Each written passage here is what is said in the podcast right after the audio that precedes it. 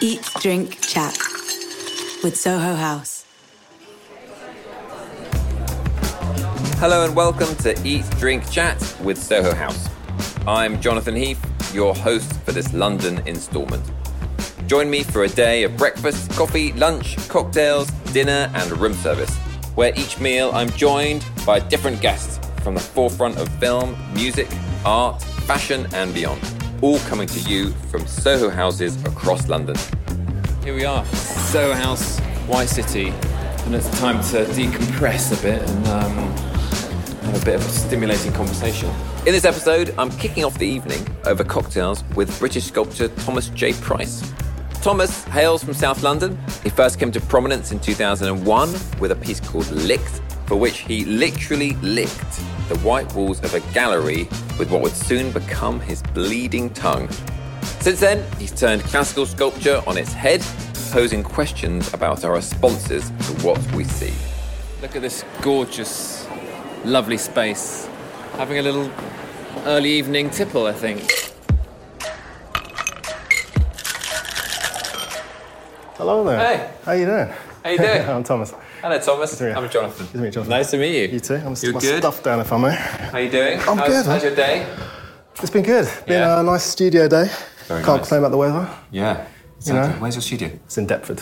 Sunny, sunny Deptford, South London. Yeah, yeah. nice, nice, nice. Do you drop into Soho houses? and I that? do, you- yeah. I mean, I know lots of people who are members, and Okay. um, there's always kind of cool events going on. So Yeah. houses, London. I recently went to Berlin for the first time, and as, a, Oh, cool. as a London-based artist, that's crazy. you know, Yeah, especially right. at this age. But um, Right, right, right. that was a really good one. How is Berlin now? Well, for me, it's still like a, a kind of a, a haven. Yeah. You know, in terms of being you know, an artist, you can Right. get studio spaces there. you Yeah. know, it's so much more affordable than London. Right. It's got infrastructure, but obviously, if you're a Berliner, Yeah. or you were there more than ten years ago, Yeah. it's changed, you know, unrecognisably, Yeah. and it's all been gentrified. But Yeah, yeah. you know, comparatively, really, it's still, I would say, very viable. Yeah. I mean, I've been really lucky that I've always kind of had studios via studio companies who are normally charity based. And so they actually provide affordable studio spaces in London where people live and where you actually can get to. Right. Do you know what I mean? Oh, there Aha. Hello. Hello. How are you today? Very good. How are you? Very good. Would you like to order anything? we go. Yeah, Thomas. I'm going to get it. What time is it? Okay, It's we'll time. I It's think five we- I o'clock think we're somewhere. okay. Drink? Would you like a drink? You know, I'll get an Sorry. old fashioned if I can. Ooh, uh, nice. With a rye based. Yeah. Thank you. Very good. I'm going to get a Negroni, please.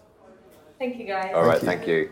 So you've been supported by I've been, I mean, the studio company I'm with at the moment, Acme, are fantastic. I think they've been around since the 70s, like Okay. mid 70s. Wow, I fantastic. mean, they really know their stuff. They look after the artists. This is not an advert for them. No, this no, is no. just but- like a re- but you know, it- recognition. It sounds of- like it should be. Yeah, but they, I mean, because I think it's so important. Yeah. As you know, London was based around its creative industries, you know, financial, but also the creative industries. That's what we've exported throughout the world. That's what we get a lot of our, our money through. And I just feel that at the moment, it's sort of London, particularly, has turned its back slightly on On the that creative quarter. On industries. the creative industry. I don't, you know, I don't want to be too sort of far-reaching with it, but I really think that it's turned its back on the the, the nurturing Yeah. element of it, the nurturing phase. Yeah. And so, if you're, you know, big established, uh, you know, let's talk about the finance. If you're big established like YBA, Right. you've already brought your space in Shoreditch or something. You know, Yeah. you're, you're, you're good. But if you're if you're aspiring or you're coming up, you've, you've studied and you know, say you've just come out of college, Yeah. where are you going to go? The sort of the attitude is, well, you're creative, you'll find a way Right. which is ridiculous, you know, Yeah. because that's not how it happened for the people who are now established and doing very well. No, not at all. No. You know, as, as someone who's sort of, I'm not sure what part of the career I'm in, like, I think it's like, uh, early, is it early career now? God, you know, I, I get, yeah. um, but you know, I'm really lucky to have the space that I do. Yeah. And I got it just in time. Right. You know, but you know, that lease is coming up. You know, flats will be coming in, and so where do sculptors, where do painters, where do we all go to? Yeah. So what's happening now? I know you have some exhibitions currently happening. Is that right? Yeah, yeah, yeah, yeah. Um, we've got one on right now in London. Yeah. um, which is at Somerset House. It's called Get Up, Stand Up Now. Um, curated by Zach Overy, who's a fantastic artist and curator. Right. Oh, thank you. Look at this. old fashioned for you. Thank you very much. Well, Here you have the macaroni. Fantastic. that Negroni looks good, actually. Sorry. Thanks so Thank much. you. We are. I think I should cheers you on this one. Absolutely, Very yeah. good to meet you. Cheers, Thomas. Cheers. Very nice. That's good. Oh, that's good. Oh. That's good. Oh, you've had, have you had a stressful day? I heard I had a stressful day.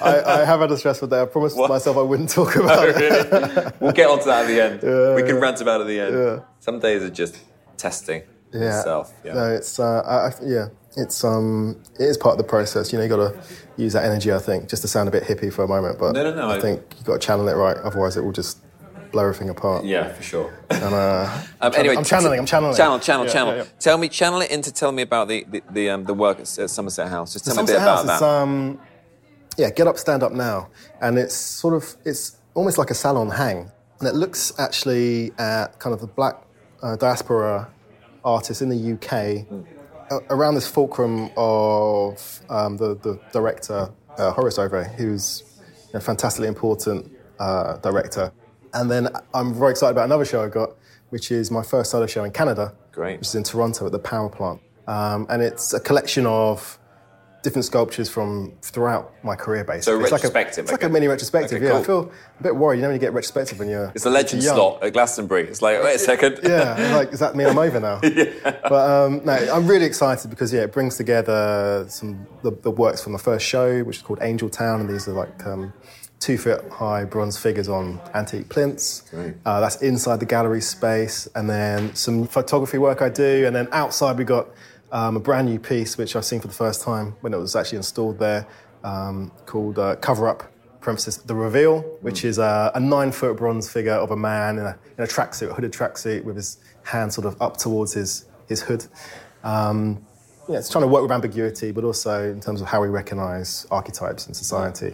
And I've also got the the Newman heads, these large aluminium heads on marble plinths, which were in Sculption City 2018 in London, um, and then they shipped straight off from there to to Toronto. So it's you know it's it's been an exciting time. Do you still get nervous about how the critics will react, how the audience will react? You know, I guess environment is quite an important Mm. Yeah. part of sculpture and, Absolutely. and how that finish completes the, Yeah. what you were working in in a white studio or whatever you're working in. Does that all Very sound- messy studio. Yeah, or a messy studio. Um, I guess you don't know until it's all set up that really if it's going to work or not. Yeah, I think that anxiety of, of uh, exhibiting work. I mean, I got used to showing work even back when I was studying. Right. Um, but I think I'm such a hard sort of critic on my own stuff that by the time I've got through all those, my own anxieties Okay. of even letting other people see the work, Yeah. I'm, I'm kind of good to go. Right, you're you're ready for for, for it to be Yeah. kind of to go out into the world and to be Yeah, and you've got to trust Weighed in up, it. right. Absolutely, and I think criticism isn't a bad thing if that's because if that's engagement. yeah You know, it depends on if someone's just got it in for you. yeah but I'm really I try and make work about stuff I actually care about and things that I really because it's a lot of time, yeah. um, it's a lot of energy, and I think to make work which is doing something. Um, for me, you know, to addressing these social elements now. I, s- I sort of um, gently drifted towards that, that, and always pulled towards that sort of area of of subject matter in terms of race and social um, interactions. So I want to ask you. about- So I, I guess I write for a living as a journalist. Um, yeah, uh, uh, so it's very easy for me to write about how I'm feeling or how I, uh, the subjects I want to talk to the, the reader about. I can I can do that. Yeah. How as a as an artist, the, the ability to be able to convey those ideas, the the issues to do with race, with social injustice, with inequality. How, how why did you feel that you can you could do that? Like, how did that happen? I've always tried to work with what's the most effective means of communication. Okay. I mean, I- I think there's a certain level of audience anxiety Yeah. when it comes to fine art. Um, and so when I started to make work which looked like people, Hmm. that was a very conscious decision to try and engage people directly, to Right. draw them towards ideas, draw them towards issues which they would perhaps not want to engage with. Hmm. You know, they're able to judge it based on a value system that they're familiar with, Yeah, yeah. as opposed to some works which I still enjoy, but which perhaps talk more to the art historian or the you know someone who's who's done six years six years at art school. Six- yeah, could have been a dentist. Um, I think the worst thing is when someone just walks past right. anything. You know, if you're if you're in a you're, you've gone to a show or in a museum or I don't anywhere you are, and people just sort of whiz by, looking at their phone, taking the picture for the gram. You know, and it's because that's a different mindset. That's Yeah. not about engagement. That's about ticking boxes. Yeah. And I think so. Even if someone slates the work, Mm. you know, or says, "Well, that's not art," kind of thing. Well, that's brilliant because it means that they have an understanding what art is, Mm. and you're sort of encouraging them to engage with that. Yeah. So let's go back and, and try and understand why you were an artist. How did that? How, what, what, Because I how- can't do numbers, and I didn't become a banker. Why did that happen? Mm. Why why are you not a dentist, as you said? Why, why have you followed this? It's a horrible cliche, and I'm ashamed of it, but I was literally sort of drawn to it. I did try and be everything else. Really? So uh, when I was uh, much younger, um, I wanted to study to become a physiotherapist. Okay. Um, I, you know, I just loved how the body worked, and I was very into sport. I thought about joining the Royal Marines Mm-hmm. Did when you? I was 18. Okay. It's funny, yeah. I, I mean, I really did. I sent off for the stuff, but I never took the um, entrance or anything like that. But what I mean, you don't have to, this doesn't have to be anything you're ashamed of. I mean, it's like you almost say that very defensively, in so much as like, Oh, I, I think a lot of people talk about doing stuff, um, and it's quite a serious endeavor. But I mean, Yeah. my, my, my mum was really not happy with the idea of me doing it. Right. And so I said, okay, I'll, I'll, I'll, I'll, I'll try an art foundation um, at Camberwell, okay, um, which was near where I lived. Uh, and then I went to Chelsea when it was uh, actually in Chelsea, did sculpture, when they had the sculpture course, Yeah. which was fantastic. And then I went to the Royal College. So um, let's, I- I guess, skip a- forward a, a bit. I- It's always interesting to think about the, the, the young British artists and whether where, where that falls with Yeah. you in terms of whether, whether they inspired you, were not really relevant to you, you were- whether you were, were part of it or kind of on the sideline of it or jealous of it or Yeah, enraged I was by after it. it. I think. Yeah. I mean, they, they being the YBAs were like a fantastic brand ambassador Yeah. for creative UK or whatever. You know, like they they made artist inverted commas actually seem like a viable career option. Yeah. which I don't think was was on many people's minds, Yeah. particularly unless you were coming from a very wealthy background. It was this sort of um, you know anyone could do it. And you had people from different walks of lives. You know, you had working class people making a lot of money, and also but doing exciting things. I think uh, someone like Damien Hirst, you know, whatever sort of um, criticism he gets now, Yeah. I think you cannot take away the sort of the importance of of- Absolutely. of, of him. I mean, he took art to, to people that would never have seen Yeah. art and, and kind of, you know, I remember going around that Sensation exhibition in Hmm. 1998, whenever it was. But that seemed unbelievably exciting. It was different, wasn't it? Radical, Yeah. glamorous, Yeah. like rebellious. But also, c- you, know. could connect to it. I think Yeah. there was this whole thing about art being this really, yeah, this very academic thing, Yeah. and then this impassioned, you know, it's a calling, darling, you know, kind of Yeah. thing. Uh, and and people from very wealthy backgrounds doing it. Yeah. And then you had, you know, Gillian Wearing and yeah, Sarah Lucas, living, Sarah you know, Lucas, like, people yeah. living in flats in Peckham. Yeah. Like, coming from all sorts of walks of life where artists weren't really supposed to come from. Yeah. Um, because if you're going to be starving artists in a garret somewhere, you know, someone has to bring you food, and that's Yeah. normally your very wealthy relatives, isn't it? you know, so you can live this dream. But you know, they they they they changed it up, Mm. and I think they brought it into the, the mainstream. They made it exciting, and they Yeah. made it c- connectable to the real world. Yeah. And they talked about the real world. Yeah. And I think that was definitely, definitely uh, part of my inspiration Mm. to to become an artist because I was like, if they can do it, Yeah. well, why can't I do it? For me, it's it's always surprising that some of the most valuable pieces still orbit around this group. They're, you know, they did a lot of good, Yeah. but I think markets built up around them that didn't exist necessarily Yeah. in the same way before. Yeah. When, when, when Charles Saatchi started to do, you know, to work his magic, Yeah. there was going to be one outcome, you know. Um, and I, the, the the main issue I had with how, is how it affected tastes and how people would make work. Okay. So students would make work to try and tempt Saatchi into buying. Like real kind of impact work, But, Impact- but but with one note. Yeah, yeah, like. Were you tempted to do the same to try? I was it? at one moment I was tempted. that I really was fascinated with the whole thing, but I wanted to comment on it. So I did a piece, which this is when I was studying. I did a piece called "Licked," where I licked the inside of a gallery space. I wanted to ask you about that.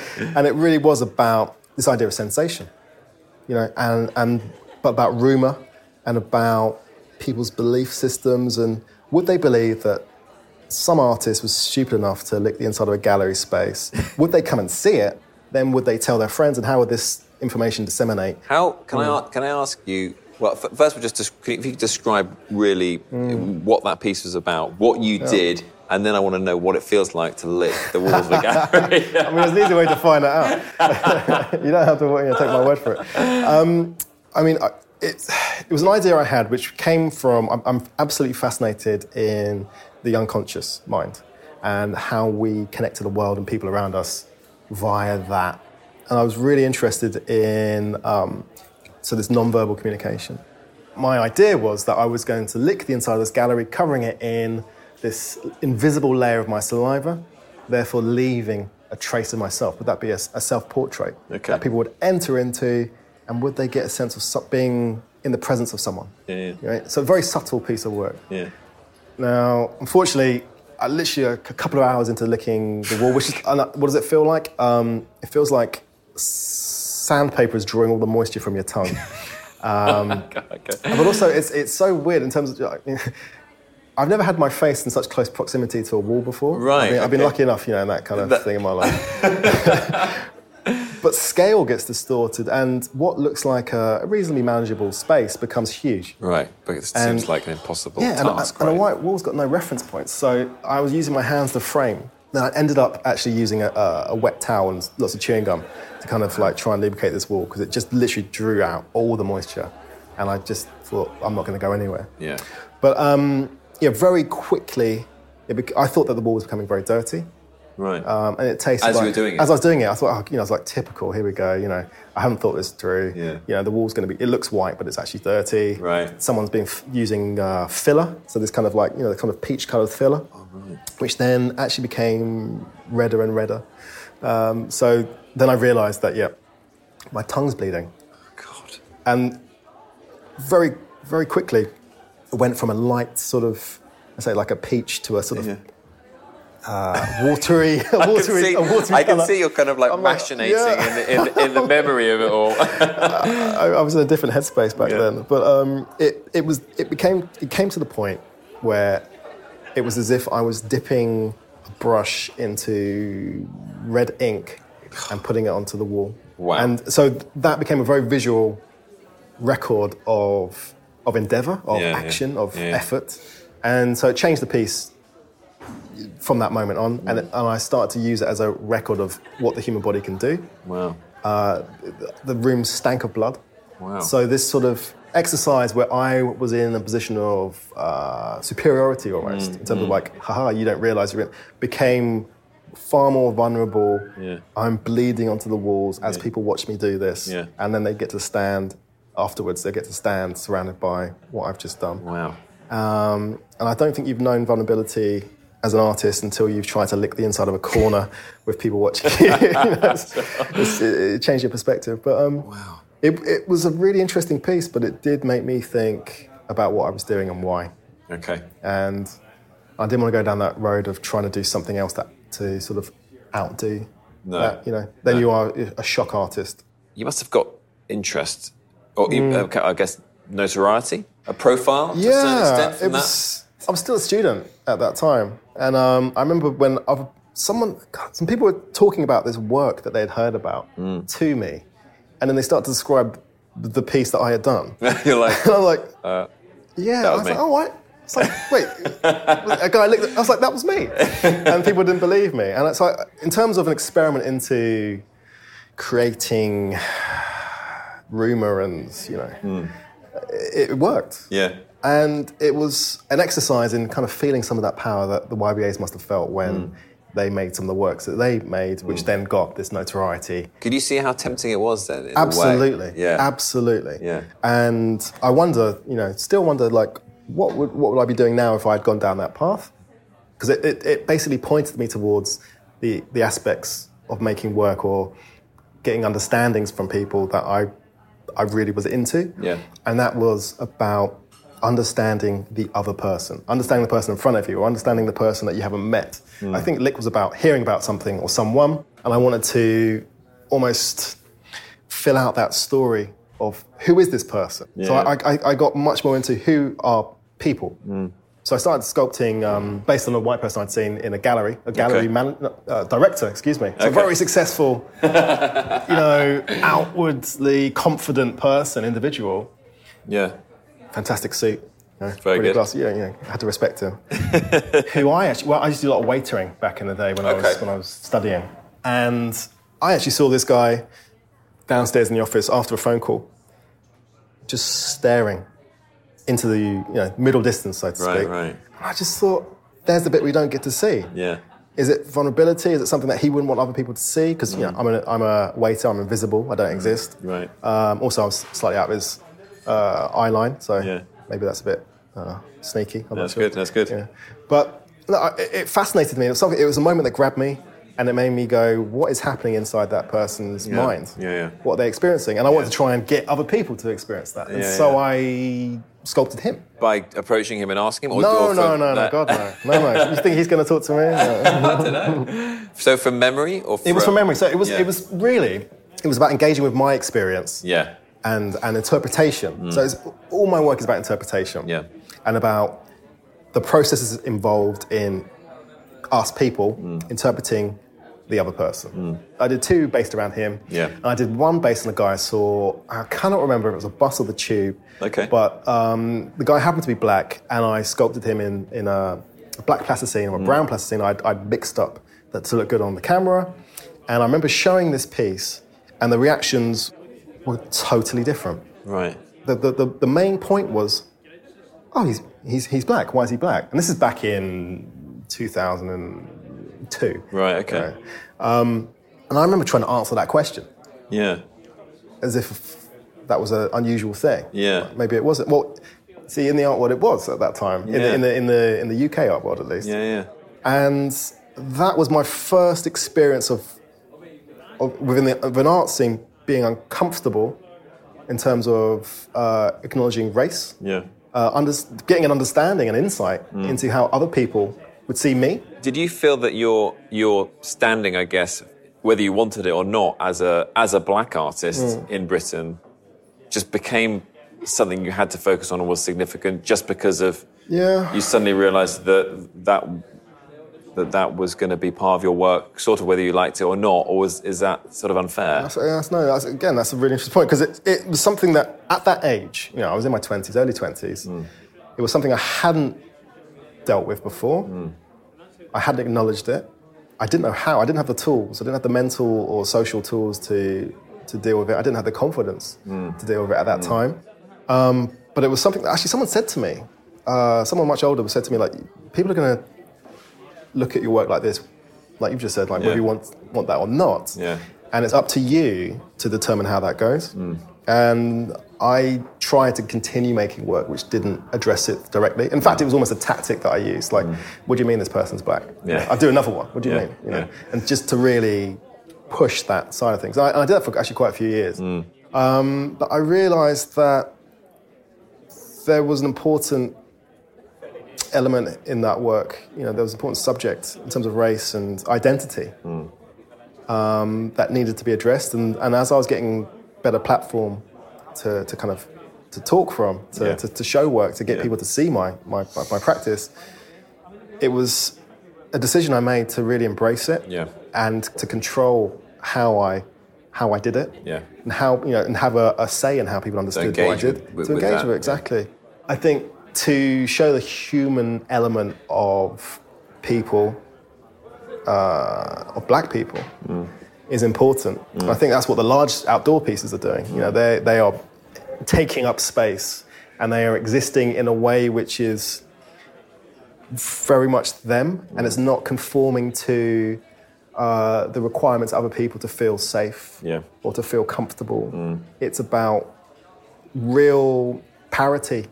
Is it now easier for uh, i- i- if you're a- a black student at the Royal, the Royal College or whatever? Is it is the environment different? Do you imagine to, to when you were there? Is it the same? Is there still are there, s- ha- has there been an evolution, a progression? A, Well, I, I think yes, in terms of people going into arts education, generally speaking, from different backgrounds. Yeah. I think there are perhaps more students from non-white backgrounds going in um, than there were when I well, when I was studying. Mm. It's still incredibly low. My main worry is actually about the economic backgrounds of students Right. because with the student fees, Yeah. with as, as we talked about, you know, prices in London, Yeah. as they are going up and up and up. Really, you've got to be pretty minted To even to go into the arts now. Yeah. And to do well in it, Yeah. you, you know, you need that sort of family social Yeah. Mm. uh, support structure. You need the, the, the, the family friends who are going to buy your early works. Mm. You need that connect to the. Uh, I just winked at you. You need that. I, I saw that. Don't worry, my name's down on one. you need that. You know that family connect to the gallery, kind of who can help you through. You, you need that sort of confidence that comes through ex- early exposure to uh, intellectual conjecture and debate. You know the, the things that the YBA sort of blew apart. Mm. Yeah. Mm. They're coming back. These es- these established tropes are coming back, and and that's why I'm sort of pining for them a little bit. You know, there's Okay. like the, the the heady days of anyone can do it, Yeah. which is just being disproven now. Yeah. Like every day, it's clear that the people coming through, although they might pretend to be, uh, I don't know, a, a, a penniless trapeze artist, they're actually not. you know, they're- they they got they got money in the bank and they got family connections that can push them through. Yeah. And I think it's really important that if we're talking about art as as a way to talk about the world around us, we need to, a variety of people to talk about the world around us. Thomas, it's been very, very uh, interesting and informative and a joy to talk to you. thank you. Thank you so Thank you much very much. indeed. Thanks for the Appreciate cocktails. Nice one. That's what I'm doing. This episode of Eat, Drink, Chat was brought to you by Soho House and Radio Wolfgang. It was hosted by me, Jonathan Heath, and featured Thomas J. Price. It was produced by Ivor Manley and Eli Block, with casting by Joe Dunk, and the executive producer was Harry Watson.